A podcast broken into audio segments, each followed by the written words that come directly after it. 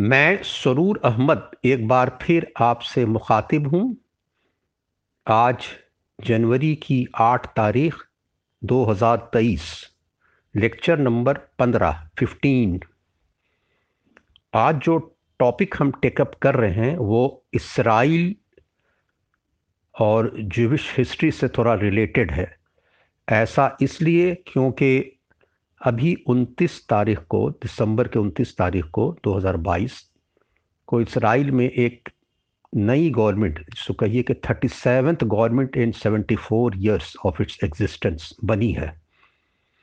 Israel में political instability हमेशा से रही है, लेकिन अभी की जो पॉलिटिकल डेवलपमेंट है, उसको एक ख़ास एंगल से देखा जा रहा है, एक ख़ास जाविये से देखा जा रहा है। ये ऐसा इसलिए है कि ये फ़र्स्ट टाइम ऐसा हुआ है कि एक्सट्रीम राइट लोग पावर में आए हैं। ठीक है, नेतन्याहू राइटिस्ट थे बेंजामिन नेतन्याहू जो प्राइम मिनिस्टर हैं, और 1996 से ये छठी बार बने हैं वो। लेकिन इसराइल में ऐसी स्थिति नहीं थी कि एक्सट्रीम राइट ग्रुप जो है छोटे छोटे पार्टियाँ हैं जो उनको पूरी सपोर्ट करें। छोटी छोटी पार्टियाँ कभी कभार पावर वर में हल्की फुल्की रहती थी, लेकिन इस तरह से नहीं थी। लिक्विड को कहा जाता था राइट टू सेंटर जैसे लेबर पार्टी थी लेफ़्ट टू सेंटर तो लिक्विड को राइट टू सेंटर मतलब थोड़ा सा टिल्टेड टुवर्ड्स राइट लेकिन जो पार्टियाँ जो उनको साथ दे रही हैं, जो छोटी मोटी पार्टियाँ हैं, लेकिन जो लिमिटेड इन्फ्लुएंस की हैं, लेकिन वो आजकल बहुत पावरफुल हो गई हैं। एक ही दो सीट की ज़रूरत पड़ती है। 120 मेंबर नेसेट यानी पार्लियामेंट में इसराइल में, इन लोग मिलजुल के चौंसठ सीट ला दिए। मतलब पावर में आ गए। वोट ऑफ़ कॉन्फिडेंस कहिए जो हम इंडियन इसमें बताते हैं। वो सीट लिक्विड सबसे बड़ी पार्टी ऑब्वियसली तीस सीट बाकी और पार्टियाँ भी हैं छोटी मोटी ये। रिलीजियस जैनिज़म जैसे है जेविश पावर है शास है, इस सब की पार्टियाँ तो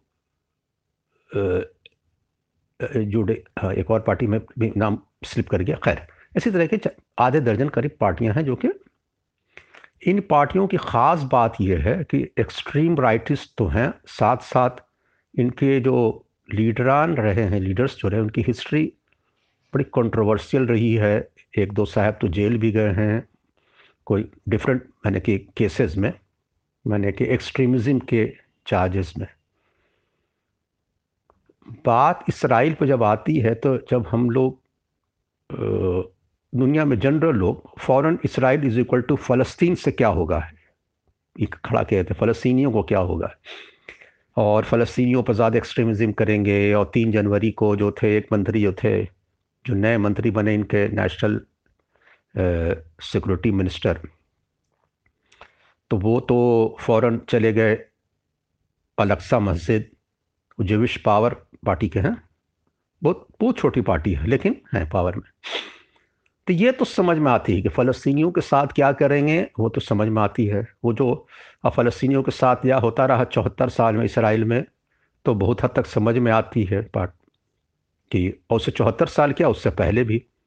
मैंने सौ साल की हिस्ट्री कही है ऊपर से। तो उसमें तो जो लेफ़्ट हों, सेकुलर हों, राइट हों, ऑर्थोडॉक्स हों, जो हैं, वो एक दूसरा डिबेट है। पॉलिसी थोड़ा बहुत उन्नीस बीस रही सेम, लेकिन अब जो आई है, वो और ज़्यादा रहेगी। और और दुनिया में राइटिस्ट एक्सपेंशन हो रहा है वर्ल्ड में पॉलिटिकल राइटिस्ट लोग हर जगह, यूरोप में भी, अमेरिका में भी दे आर गेनिंग ग्राउंड लेकिन यहाँ पर डिबेट कुछ और है। यहाँ पर सिर्फ़ ये नहीं है कि इसराइल में फ़लस्तीनियंस आर फीलिंग फीलिंग थ्रेटन्ड या उनको डर लग रहा हो, बल्कि एक बड़ा तबका जो है सेकुलर जूस जूस या जो ऑर्थोडॉक्स एक ख़ास किस्म के जूस वो लोग बहुत ही अपने को दे आर फीलिंग अप्रीहेंशन उनको है कि हम पर कुछ टारगेट किया जाए। और किया जाने लगा, कुछ लोग तो जो एक आग साहब तो जो प्रीवियस गवर्नमेंट मंत्री भी रहे हैं तो वो, उन्होंने तो बयान भी दे दिया कि भाई अब हम दूसरी जगह जाना पड़ेगा क्या? इसराइल की हिस्ट्री को जो हम थोड़ा समझें, इसलिए हिस्ट्री को समझना पड़ेगा इसलिए कि इसराइल एक यूनिक देश बना है। जहाँ से लोग को इकट्ठा करके लाला करके जमा किया गया और एक कंट्री बना दिया गया यहूदियों के लिए। लेकिन उसकी बहुत सारी चीज़ें नहीं आ पाती हैं। पर्टिकुलरली जो मुस्लिम वर्ल्ड है मुस्लिम मुस्लिम में वर्ल्ड है, है ये कह रहा हूँ कि वो टकराव डायरेक्ट फ़लस्तीनियों से हुआ जो कि मुस्लिम मुस्लिम्स थे। तो उसको मुस्लिम वर्सेस जूस क्लास भी करने लगे लोग। और जैनस्टोस और बहुत तरह की बातें सौ साल में हिस्ट्री में लिखी जाने लगी और बातें हुई। बात सिर्फ़ उतनी नहीं है, इसको आगे बढ़ाने की ज़रूरत है। आज जो इसराइल में जो लोग थ्रेटेंड फ़ील्ड कर रहे हैं, वो सिर्फ़ सेकुलर जूस नहीं हैं, बल्कि वो अल्ट्रा ऑर्थोडॉक्स ऐसे एक ऑर्थोडॉक्स यहूदियों का एक ऐसा ग्रुप है ऑर्थोडॉक्स सारे नहीं ऑर्थोडॉक्स ग्रुप जो है यहूदियों का, जो कि इसराइल के क्रिएशन की मुखालफत कर रहे थे हमेशा। हमेशा कर, सही आप सुन रहे हैं, मुखालफत। मैंने कि ये शायद हम लोग को नहीं मालूम है कि इसराइल में एक बड़ा तब एक तबका है वो जो कि इसराइल के एग्जिस्टेंस को डिनाई करता है। इसराइल ही को नहीं मानता है, बल्कि अभी है भी। तो उन लोग की भी पिटाई शुरू हो गई, बल्कि अभी सत्ताईस दिसंबर को तो एक सेनागोग पुलिस गई, इन लोगों पीटी उटी भगाई वो जगह लोग अभी कहिए कि ये कौन सी बात बोली जा रही है भाई? एक हम लोग के यहाँ जो मुस्लिम दुनिया में ख़ास के एक ख़ास जो चीज़ उभार दी गई है, वो या समझने वाली बात है कि वो या लैक ऑफ़ नॉलेज की वजह से समझ बैठते हैं कि दुनिया में सारे यहूदी इसराइल के ये थे और एक एक कॉन्स्परेसी हुई और एक लोग बैठे और फैसला किए और ये यहूदियों ने ऐसे किया, यहूदी ऐसे कर देते हैं। और एक फ़लानी किताब है, एक पार्लियामेंट इनकी होती है, सेक्रेट और पूरे दुनिया में ये करते हैं। ये सब टोटल बकवास है। ज़रा गौर से सुन लीजिए, वरना इतनी बड़ी तादाद इसराइल के डिनाइल ऑफ़ इसराइल मैंने उस कंट्री के बनने ही पर अपोज कर रहा हो। जो कि खुद जीव हो। और अभी भी है, वो वहाँ कई एक लोग जेल जाते हैं, हम वहाँ गवर्नमेंट में, मैंने वहाँ फ़ौज में नहीं जाएँगे, फ़ौज में जाने की बात होती है, वहाँ तो कंपलसरी है, इस सब की बात भी होती है। तो देखिए, इसराइल की जब हिस्ट्री हम 1895 96 18 18 मानी आज से एक सौ सत्ताईस साल वगैरह पहले जो थियोडर हर्जल नाम का आदमी खड़ा हुआ था, जो कि हंगरी के मैंने समझो ईस्ट यूरोप का एक बाशिंदा था, यहूदी था। वो ज़्यादा दिन ज़िंदा भी नहीं रहे, चवालीस साल वगैरह के एज में, उन्नीस वगैरह के आसपास में उसका डेथ हो गया। मैंने अपनी किताब द जेविश ऑब्सेशन, जो आज से 20 साल पहले करीब लिखा था, उसमें भी उसको थोड़ा हाईलाइट किया था इशू को लेकिन अभी जो चीज़ बहुत रेलिवेंट आ गई कि इसराइल में यहूदी ज़्यादा थ्रेटन महसूस कर रहे हैं, इसलिए मैं उस चीज़ को ज़्यादा फोकस कर रहा हूँ कि लोग को बैकग्राउंडर समझ में आए। देखिए, इसराइल में जो लोग थ्रेटन महसूस कर रहे थे एक सेकुलर ग्रुप है और एक ऑर्थोडॉक्स ग्रुप है। और तीसरा एक्सट्रीम राइटिस ग्रुप जो पावर में आके बैठ गया है। नेतन्याहू जो थे लेफ़्ट टू सेंटर थे, नेतन्याहू को पावर के आदमी थे। वो किसी से कोलेशन करके उस सेकुलर के साथ होता था। इवन राम पार्टी से भी तैयार थे लास्ट ईयर कोलेशन करने को 2021 में। राम जो इस्लामिस्ट पार्टी है, उनको अपना सरकार चाहिए थी। अभी उनको राइटिस्ट ग्रुप का सपोर्ट चाहिए था और राइटिस्ट को ले लिए। एक्सट्रीम राइटिस्ट मतलब राइटिस्ट नहीं राइटिस्ट से खुद भी थे एक्सट्रीम राइटिस्ट को। उनको सरकार में रहना है। लेकिन उनके साथ जो ग्रुप है एक्सट्रीम राइटिस्ट वो मार धाड़ एक्सट्रीमिज्म अपना अपना, अपनी आइडियोलॉजी को इम्पोज करना।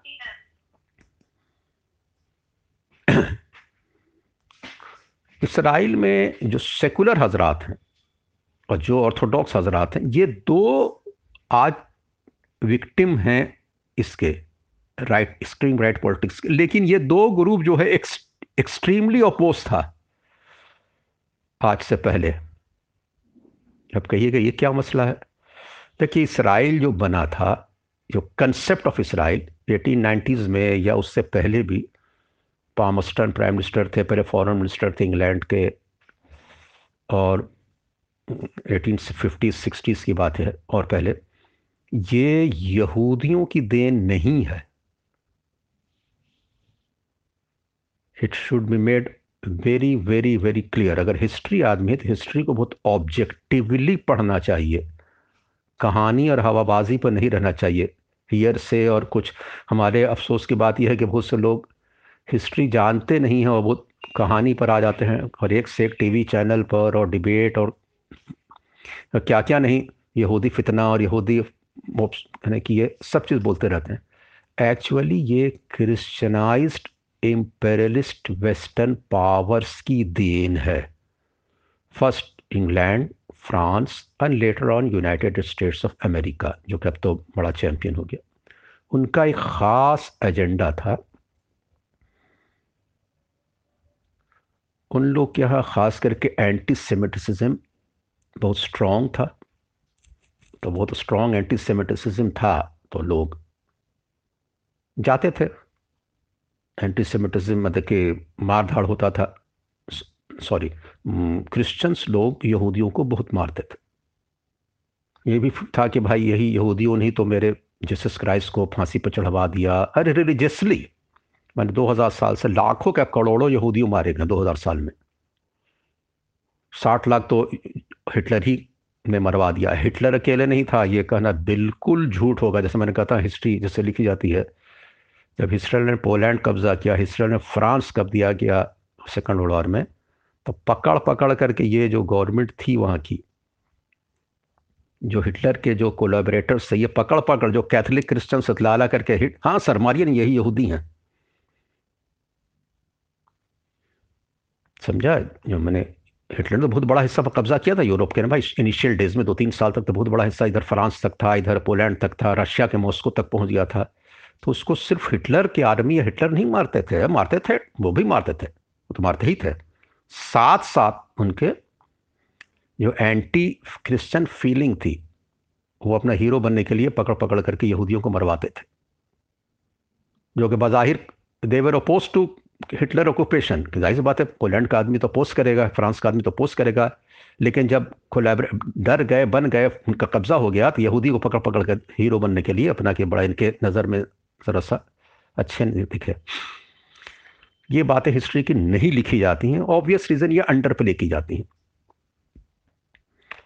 तो एटीन वगैरह से जब सिलसिला चला, फिर बालफोर डिक्लेशन आया उन्नीस सौ सत्रह दो नवंबर को तो उसमें था ये कि क्रिश्चनाइज वेस्टर्न पावर ने एक आदमी, थियोडर हर्जल, उखड़ा किया, जिसको यहूदियत से कोई लेना देना नहीं। मतलब यहूदी religion once again let me वो एक सेकुलर नॉन प्रैक्टिसिंग एथिस्ट किस्म का यहूदी था, जिसका सरकम सीज़न भी नहीं हुआ था।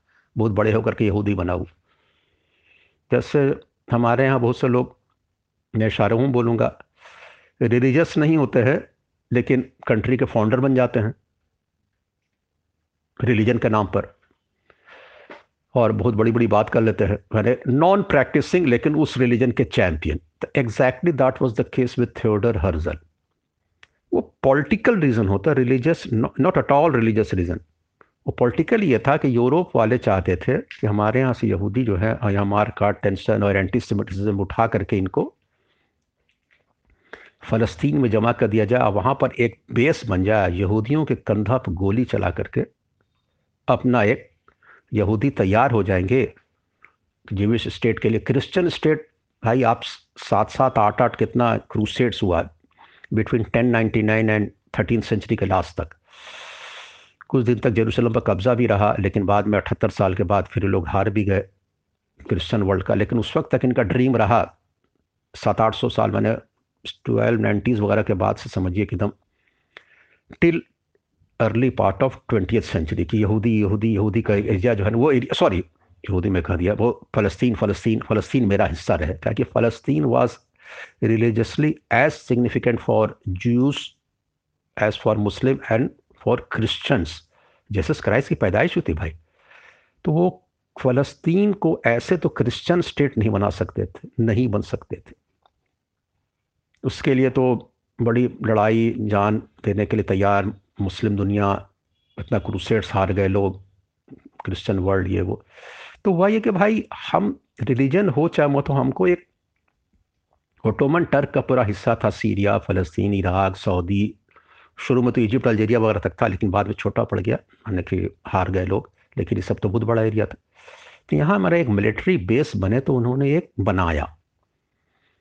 इसराइल का एक चीज़ खड़ा किया, यहूदियों को खड़ा किया। और यहूदी जब खड़े हुए और आकर के वहाँ पर जमा किया और उनको लेकिन इसकी सख्त मुखालफत यहूदियों ही ने की।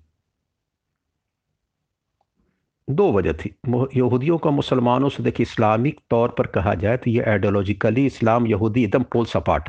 नबी सल्लल्लाहु अलैहि वसल्लम ने इनको एक्सपेल किया था मदीना से। ये इनके, आप सब आदमी हिस्ट्री जानता है, उसको बहुत एक्सप्लेन करने की हम ज़रूरत नहीं लेक्चर बड़ा हो जाएगा। लेकिन दुनिया में नबी वसल्लम के इसके बाद इसराइल के बनने तक, बल्कि 1920 तक, दुनिया में किसी बैटल फ़ील्ड किसी जगह एक यहूदी को भी, एक अरब या मुस्लिम ने नहीं मारा। न किसी यहूदी ने, किसी मुसलमान को मारा। मैंने बैटल फ़ील्ड कोई ऐसा, कोई लड़ाई ही नहीं हुई। एक का दुका कुछ हुआ होगा, ऐसे आइसोलेटेड किलिंग तो एक अलग बात है, लेकिन कोई ऑफिशियल यानी रिलीजियस परसिक्यूशन का कोई एक एग्ज़ाम्पल नॉट अ सिंगल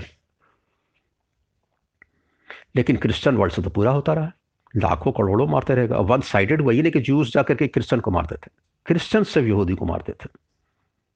ठीक है, उनका होगा कुछ मसला मैंने सबको जानता है क्या मसला था, लेकिन उन्होंने जब खड़ा किया फ़लस्तीन में ला करके कि फ़लस्तीन में खड़ा किया जाएगा, एक जूश स्टेट तो कुछ यहूदी खड़े हो जाएँगे, लेकिन बहुत बड़ी तादाद यहूदियों की, एक साइजेबल परसेंटेज उसको अपोज की। ख़ास करके जो अरब वहाँ पर रहते थे, यहूदी, अरब यहूदी, अरब में बहुत यहूदी रहे वहाँ पर, फ़लस्तीन के इलाक़े में, इराक़ में, सीरिया में, इवन मराकश, अल्जीरिया, सब जितना है सब जगह पर, इवन ओटोमन टर्क में बड़े बड़े पोस्ट पोजीशन पर थे। यहाँ तक कि आप ये सुन लीजिए कि स्पेन से जब मुसलमान निकाले गए थे 1492 में इसाबेला फर्डिनेंड तो यहूदी और मुसलमानों दोनों को निकाला था। तो आके यहूदी रह गए थे यहूदी वे लिविंग पीसफुली विथ मुस्लिम और प्रमोट में हो रहे थे, उन लोग बहुत ठीक ठाक थे, भाई, हम लोग हैं। लेकिन जो यूरोप के जो यहूदी थे, ख़ास के east Europe, Russia, Hungary, Poland, अब कंट्री बना हो तो समझो ऑस्ट्रिया हंगरी अम्पायर था, ये सब जगह पर, ख़ास कैथलिक एरिया में, फ्रांस इवन इंग्लैंड अमेरिका तो बाद में लेकिन अमेरिका तो इंग्लैंड बने चीज़ नहीं थी 1848 वगैरह के आसपास तो पहला यहूदी वहाँ पहुँचा। अब बात की बात है कि वो सेकेंड वर्ल्ड वार के दौर में हिटलर के मारने धारने से बहुत से यहूदी पहुँच गए वहाँ, लेकिन उस यहूदी उतनी आबादी नहीं थी। तो रिलीजियस प्रोसिक्यूशन यहाँ बहुत होता था, बहुत, मैंने लाखों मारे जाते थे, हर साल ये हिस्ट्री थी। तो ला के यहाँ पर जमा करो, यहूदी तैयार भी हो जाएँगे। लेकिन बहुत सारे यहूदी तैयार नहीं हुए। कुछ यहूदी दौलतमंद यहूदी थे, वो तो बैंकर्स वगैरह बड़े बड़े बिजनेसमैन थे। यहूदी यूरोप में अच्छा बिज़नेस सब थे पोस्ट पोजिशन पर थे। जिनको अपने इसराइल नहीं जाना था। लेकिन वो जो नीचे के यहूदी थे, उनको उठा करके ना, आप जाइए ना, वहाँ ये वो सेटल कर दिया ला करके इसराइल में। वो जो अपोज कर रहे थे, जो ऑर्थोडॉक्स यहूदी है, जो मैं बता रहा हूँ, जो आज पिटा रहे हैं हाजी आज भी विक्टिम है, वो एक तबका अभी भी है। वो बहुत कमज़ोर इसलिए पड़ गया, बाद के डेवलपमेंट में इस वजह से, लेकिन वो तबका है। और ये तबका जो अभी पावर में है, वो तबका को मार रहा है और सेकुलर तबका को मार रहा है। जो इसराइल को जो क्रिएट करने वाला जो तबका खड़ा हुआ था, वो सेकुलर यहूदी थे। वो लेस रिलीजियस यहूदी थे। सुन लीजिए। उसमें बहुत सारे एथिस्ट यहूदी थे। वो बस नेशनलिज्म कल्चरल नेशनलिज्म यहूदी हिस्ट्री ये वो थे, लेकिन बहुत प्रैक्टिसिंग वगैरह नहीं थे। लेकिन ये ऑर्थोडॉक्स ये जो था, ये कहता था कि नहीं, यहूदी स्टेट उसी वक्त बनेगा जब मेरा एक मसीहा आएगा, वो मसीहा जो है हमको लाएगा इस जगह पर, जमा करेगा। पूरे वर्ल्ड से लाएगा और फ़लस्तीन में जमा करेगा, तब हमारी एक रियासत बनेगी इसराइल और वो कंसेप्ट वो अपना तौरत या ओल्ड टेस्टमेंट जितना वो अपना वो देते हैं अपनी दलील। और वो स्ट्रांगली कहते थे कि this is a sinful act ये गुनाह का काम हो रहा है इसराइल का बनना। हमारे यहाँ बहुत सारे मसाजिद, मौलमा तकरीर भी कर देते हैं। बड़े आप तो चैनल में भी कर देते हैं लोग, पता नहीं क्या क्या तकरीर कर देते हैं।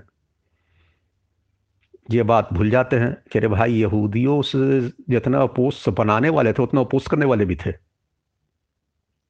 और उन्होंने कहते थे कि ये इम्पेरियलिस्ट पावर का हाथ है इसमें। और हम लोग को बेवकूफ़ बनाया जा रहा है। थ्योडर हर्जल, तुम बेवकूफ़ बन रहे हो। लेकिन जब एक चीज़ हो जाती है तो हो जाती है। पैशन उभरता है रिलीजियस तो हो गया। उस पर तुर्रा ये हो गया कि सेकेंड वर्ल्ड वार, पहले तो 1900 1890s वगैरह में रशिया में बहुत मारा गया था 1899 1900 में यहूदियों को। फिर सेकेंड वर्ल्ड वार के बाद, इस दौरान, उससे पहले भी, ये दौरान भी, लाखों यहूदी मारे जाने लगे। मैंने बताया आपको, पूरा जर्मनी में। और जर्मनी ने एक मौका दे दिया, और क्रिश्चन लोग को भी यहूदी को जम के मारो। जिसको जर्मन ना मरवा रहे थे, मैंने हिटलर की आर्मी ना मार रही थी, तीन लोग भी मारने लगे। मारो इसको। तो उसको लेकर के तो वो यहूदी जो भागे तो कुछ अमेरिका भागे तो कोई कहाँ भागे? तो चलो चलो चलो, बाकी जो गरीब यहूदी है, इस टाइप का उसको ला के यहाँ बात कर दो। पाँच छः लाख यहूदी को ला के धीरे धीरे धीरे धीरे ला ला के यहाँ बहाल कर दिया और एक मुल्क बन गया। तो जो यहूदी जो अपोज कर रहे थे, creation of Israel anti Zionist यहूदी जिसका मैं तस्करा किया आज सत्ताईस दिसंबर का भी, वो माइनॉरिटी में हो गए या कमज़ोर पड़ गए वीक पड़ गए। तो ज़ाहिर सी बात है कि भाई चलो अब हो गया, फिर स्टेट बन गया इसराइल। लेकिन वो उसको गुनाह क्रिएशन ऑफ़ इसराइल उसको सिंफुल एक्ट बहुत से तबके के लोग, बहुत राबाई जो होते हैं, उनके मानने ये बात नहीं है कि नहीं। लेकिन चलिए इसराइल बन गया, एक मिली जुला हुआ, भाई कुछ सेकुलर यहूदी भी रहे, दुनिया से इधर उधर से पकड़ के लाए गए यहूदी रहे, फिर कुछ ऑर्थोडॉक्स यहूदी जो मैं कह रहा हूँ, जो कि नहीं माने। चलो, अब रह गया, एक स्टेट बन गया है, उसके बाद मना भाई अरबों से लड़ाई हुई तो ज़ाहिर से बात, जो आदमी लड़ाई हुई, मारकाट हुआ, दोनों तरफ़ से इसराइल अग्रेशन हुआ तो इस नेशनलिस्टिक फीलिंग फैलाई गई, माने कि यहूदी न, कि नहीं, ये वो तो। ज़ाहिर सी बात है, फिर वो भी, जो तबका भी होगा, वो भी अपने को आइसोलेटेड होगा वीकेंड होगा, ख़त्म हो जाएगा एकदम कमज़ोर हो जाएगा। लेकिन वो तबका है, जो अभी भी मानता है कि creation of Israel was wrong sinful act and we हम लोग उनके हाथ में खेले हैं। ये एक तब, मैंने बात कर दिया।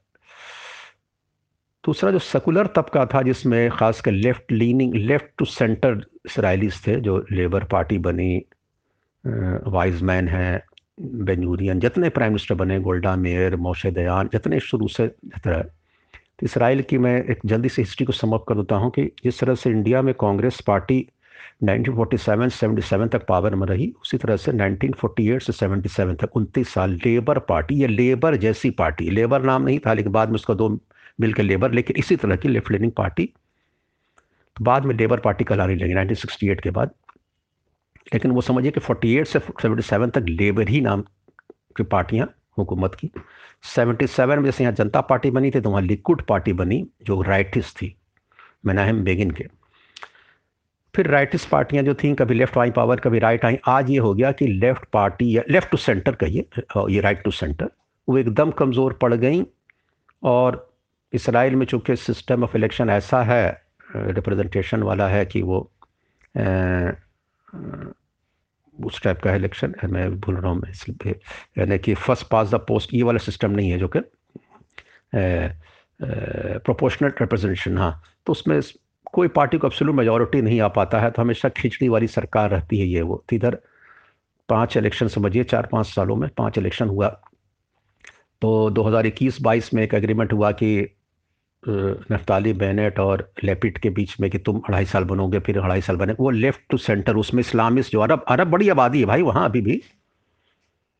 और देखिए इसराइल का जब मैं बहुत जंप कर रहा हूँ, टाइम बहुत ये हो रहा है तो बाद में जो बहुत लेखे लोग के बहुत बुरा हाल हो जाएगा, इसराइल से ऐसा मामला नहीं होगा तो लेफ्टिस्ट और राइटिस्ट दोनों, left to centre, right to centre, दोनों ने अरब से कुछ दोस्ती उससे के बाद की। मेनाहम बेगन जो पहला जो था कैम्प डेविड सेवेंटी सेवन जब पावर में तो एक डेढ़ साल के बाद ही वो कैम्प डेविड एग्रीमेंट किया, फिर अनवर सादात को सेनाई लौटाया फिर बाद में ओस्लो अकॉर्ड हुआ, जो कि इसहाक रैबिन के ज़माने में वो लेफ़्ट टू सेंटर था। तो left to centre, right to centre और जितने लोग थे, वो लोग अपना लेफ़्ट टू सेंटर में ज़्यादा लोग सेकुलर एथिस्ट इस टाइप के यहूदी थे, जो कि अपना जो थे। तो भाई के ओस्लो कार्ड किया, फ़लस्तीन two nation, two state solution, ये वो लेकिन कभी हो नहीं पाया। बना है गाज़ा स्टेप और फ़लस्तीन अथॉरिटी, लेकिन वो माने कि वो हार्डली एन इंडिपेंडेंट स्टेट। खैर, वो तो नहीं कहा। लेकिन मैं उस सबको जम करते हुए अभी चला रहा हूँ कि आज के दिन जो इसराइल है, उसमें जो एक्सट्रीम राइटिस ग्रुप जो पावर में इधर 20-25 सालों से जो इसराइल में हरकत हुई, ख़ास करके with the rise of right to centre party Likud वगैरह जो है तो इन लोग ने एक नया चीज़ बनाया कि भाई इसराइल में due to population explosion of Palestinians उनकी आबादी बहुत बढ़ रही है। चालीस, पचास लाख हो गई हैं। हम लोग तो सत्तर, अस्सी लाख ही हैं, साठ, सत्तर लाख। तो कैसे होगा? ज़्यादा बच्चा पैदा करो, ज़्यादा ये करो। अरे भाई, आप तो ऑक्यूपाइड टेरेटरी थे भाई। इसराइल तो ऑलरेडी फ़लस्तीनी थे ही। आप ज़बरदस्ती लाइए, कितना बच्चा कितना पैदा कीजिएगा? तो हुआ कि भाई, सब जगह से यहूदियों को लाया जाए।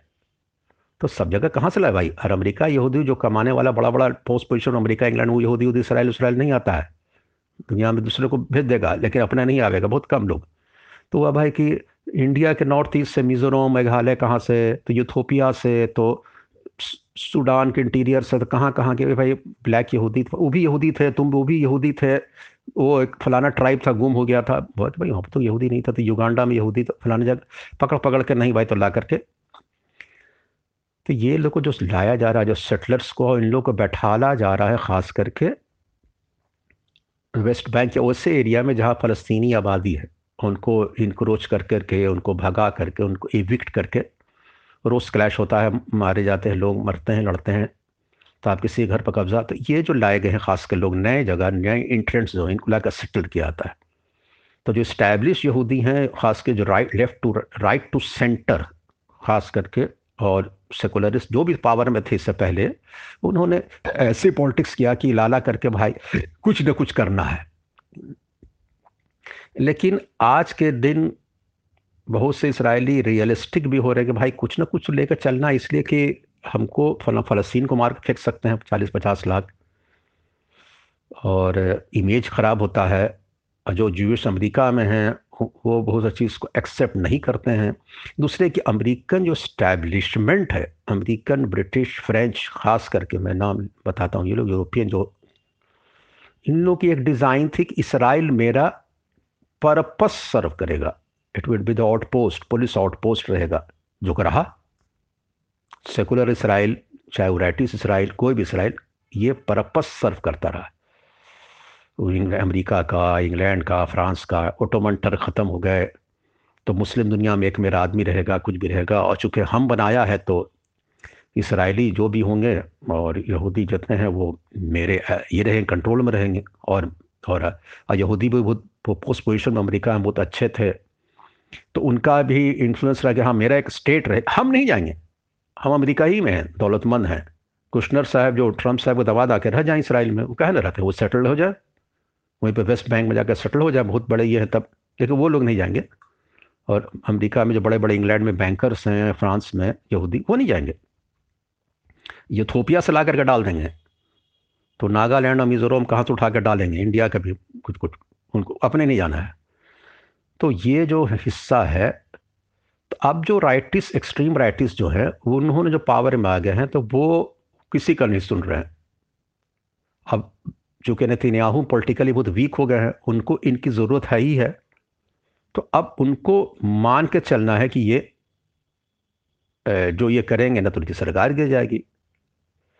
अब जो सेकुलरिस्ट हैं, जो हजरात इतना दिन हुकूमत किए थे, जो इसराइल बनाए थे, जैसे फ्रीडम मूवमेंट में कांग्रेस का था ना इंडिया में हाँ पहले इंडिया के मैं एग्जांपल दे रहा हूँ इसलिए कि समझ में आने के लिए तो सेकुलर लोग थे।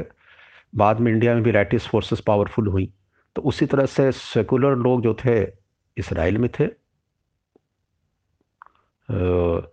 ठीक यहूदी थे, लेकिन सेकुलर थे। पचास साठ सालों तक बहुत उनका रहा। तीस, चालीस, पचास साल तक तो पूरा रहा। अब जो है राइटिस्ट आए। लेकिन ये जो है ना एकदम राइट का भी जो हर जगह आप देखते हैं कि राइट एक आता पावर लेकिन रिजनेबल राइट उसके बाद और एक्सट्रीम राइट तो लिक्विड को कहिए, थोड़ा सा थोड़ा सा रिजनेबल एरल शोरन वगैरह सब वो सही थे, लेकिन, और नेतन्याहू। लेकिन जो एक्सट्रीम राइट है ये बहुत सूट कर रहा है अभी लिक्विड को भी तो, इसराइल में एक बड़ा तबका जो है वो हम्म, वो इस चीज़ को नहीं पसंद करता। अमेरिका के जूश अमेरिका का इस्टेब्लिशमेंट सब कि भाई ये तो बहुत ख़राब हो जाएगा। मेरा इमेज मेरा ये भी ख़राब हो जाएगा और जो लिबरल हम लोग को जो चाह रहे थे एक एक एक अपेरेंटली एक बनाना चाह रहे थे कि भाई यहाँ तो मार दहाड़ ये शुरू हो गया है। अब यहूदी यहूदी को मारे यहूदी यहूदी को भगाए। जो यहूदी बनाया है कंट्री को, उसको कहा जाए नहीं, तुम कुछ नहीं बनाए हो, तुम भागो, तुम, तुम्हारा कोई कंट्रीब्यूशन नहीं है। तो ये जो ग्रुप आ रहा है पावर में, ये करीब करीब उसी टाइप का है जो उसको भगाने वाला है। पुराने वाला सब चीज़ को राइट ऑफ़ सब गलत है हिस्ट्री तो ये दुनिया में बहुत जगह पर हो रहा है और, आप इस बात को एक प्रॉपर कंटेक्स में समझ लेंगे। तो मैं ये लेक्चर को अब ये समअप इस इस पर कर रहा हूँ कि इसराइल की चीज़ों को बहुत बारीकी से समझने की ये जैनिस्ट मूवमेंट एंटी जैनिज़म और वो तबका जो कि ये मानता रहा है कि नहीं, हमको हमको ज़िंदगी हमारी अजीरन कर दी गई मुसलमान से लड़वा करके। और मैं तो ठीक ठाक था वेल प्लेस था, और हमको अगर जमा करना होता तो मेरे मसीहा आते हमको जमा करते। क्रिश्चियन राइटिस्ट की एक फीलिंग है। देखिए, यूरोप में, अमेरिका में क्रिश्चियन इंग्लैंड में तो कहा जाता है कि फिफ्टी परसेंट क्रिश्चियन वाले कहेगा इंग्लैंड फिफ्टी परसेंट क्रिश्चियन जी फिफ्टी परसेंट क्रिश्चियन बाकी लोग एथिस लिखवाते हैं। बाकी मुसलमान हैं, हिंदू, सिख है, कितना परसेंट ये वो समझे ना? बाकी एथिस लिखवाते हैं। नाम क्रिश्चियन है। तो क्रिश्चनाइज एम्पेरिलिस्ट पावर जो कहिए मैं कहता हूँ, लेकिन वो अपने सिविलाइजेशनल बात करते हैं, कुछ भी होता। है लेकिन जो राइटिस्ट क्रिश्चियन है, जैसे रिपब्लिकन्स होते हैं अमेरिका में खास करके बाइबल बेल्ट के लोग उनका तो और दूसरा एक्सट्रीम ओपिनियन है। वो तो कहते हैं कि भाई हम लोग जसस क्राइस्ट, उनका है कि मसीहा, उनका भी जसस क्राइस्ट आएँगे, एक बड़ी लड़ाई होगी मुसलमानों से। माने बिटवीन उनका कहना यह है कि बिटवीन हक और बातिल जिसको कहता है ना ईवेल एंड इसमें मैंने कि जंग होगी ट्रुथ में ये। और जिसको अरमागेडॉन कहते हैं, वहाँ पर सारे यहूदी मार दिए जाएँगे, इसराइल ख़त्म हो जाएगा और पूरी दुनिया में क्रिश्चियन एम्पायर बन जाएगा, मुसलमानों को हरा दिया जाएगा। तो ये जो जो इस पार्टी के बिलोंग करते हैं ट्रंप साहब और जो रिपब्लिकन हैं, इनकी स्ट्रॉन्ग फीलिंग है कि यहूदी ख़त्म हो जाएँगे, मार के ख़त्म कर दिए जाएँगे। मसीहा जमाएँगे मेरे मसीहा जमाएँगे जैसे क्राइस्ट जो सेकंड कमिंग होगा। तो बड़ी हौच पौच किस्म की चीज़ सिचुएशन लगता है और आज इसराइल है, वो इस एट क्रॉस रोड्स पर है। क्या होता है आगे देखिए, फ़लस्तीनियों को तो मसला है हाईलाइट होता है, जाना जाता है। ये contradiction within Jews politics ये नहीं जाना जाता है। दैट इज़ वाई हम I tried my best to explain it हो सकता है आपको ये बात समझ में आ गई हो, आ गई होगी। मैं इन्हीं सब बातों के साथ अपना ये लेक्चर ख़त्म करता हूँ। आइंदा फिर मुलाकात होगी।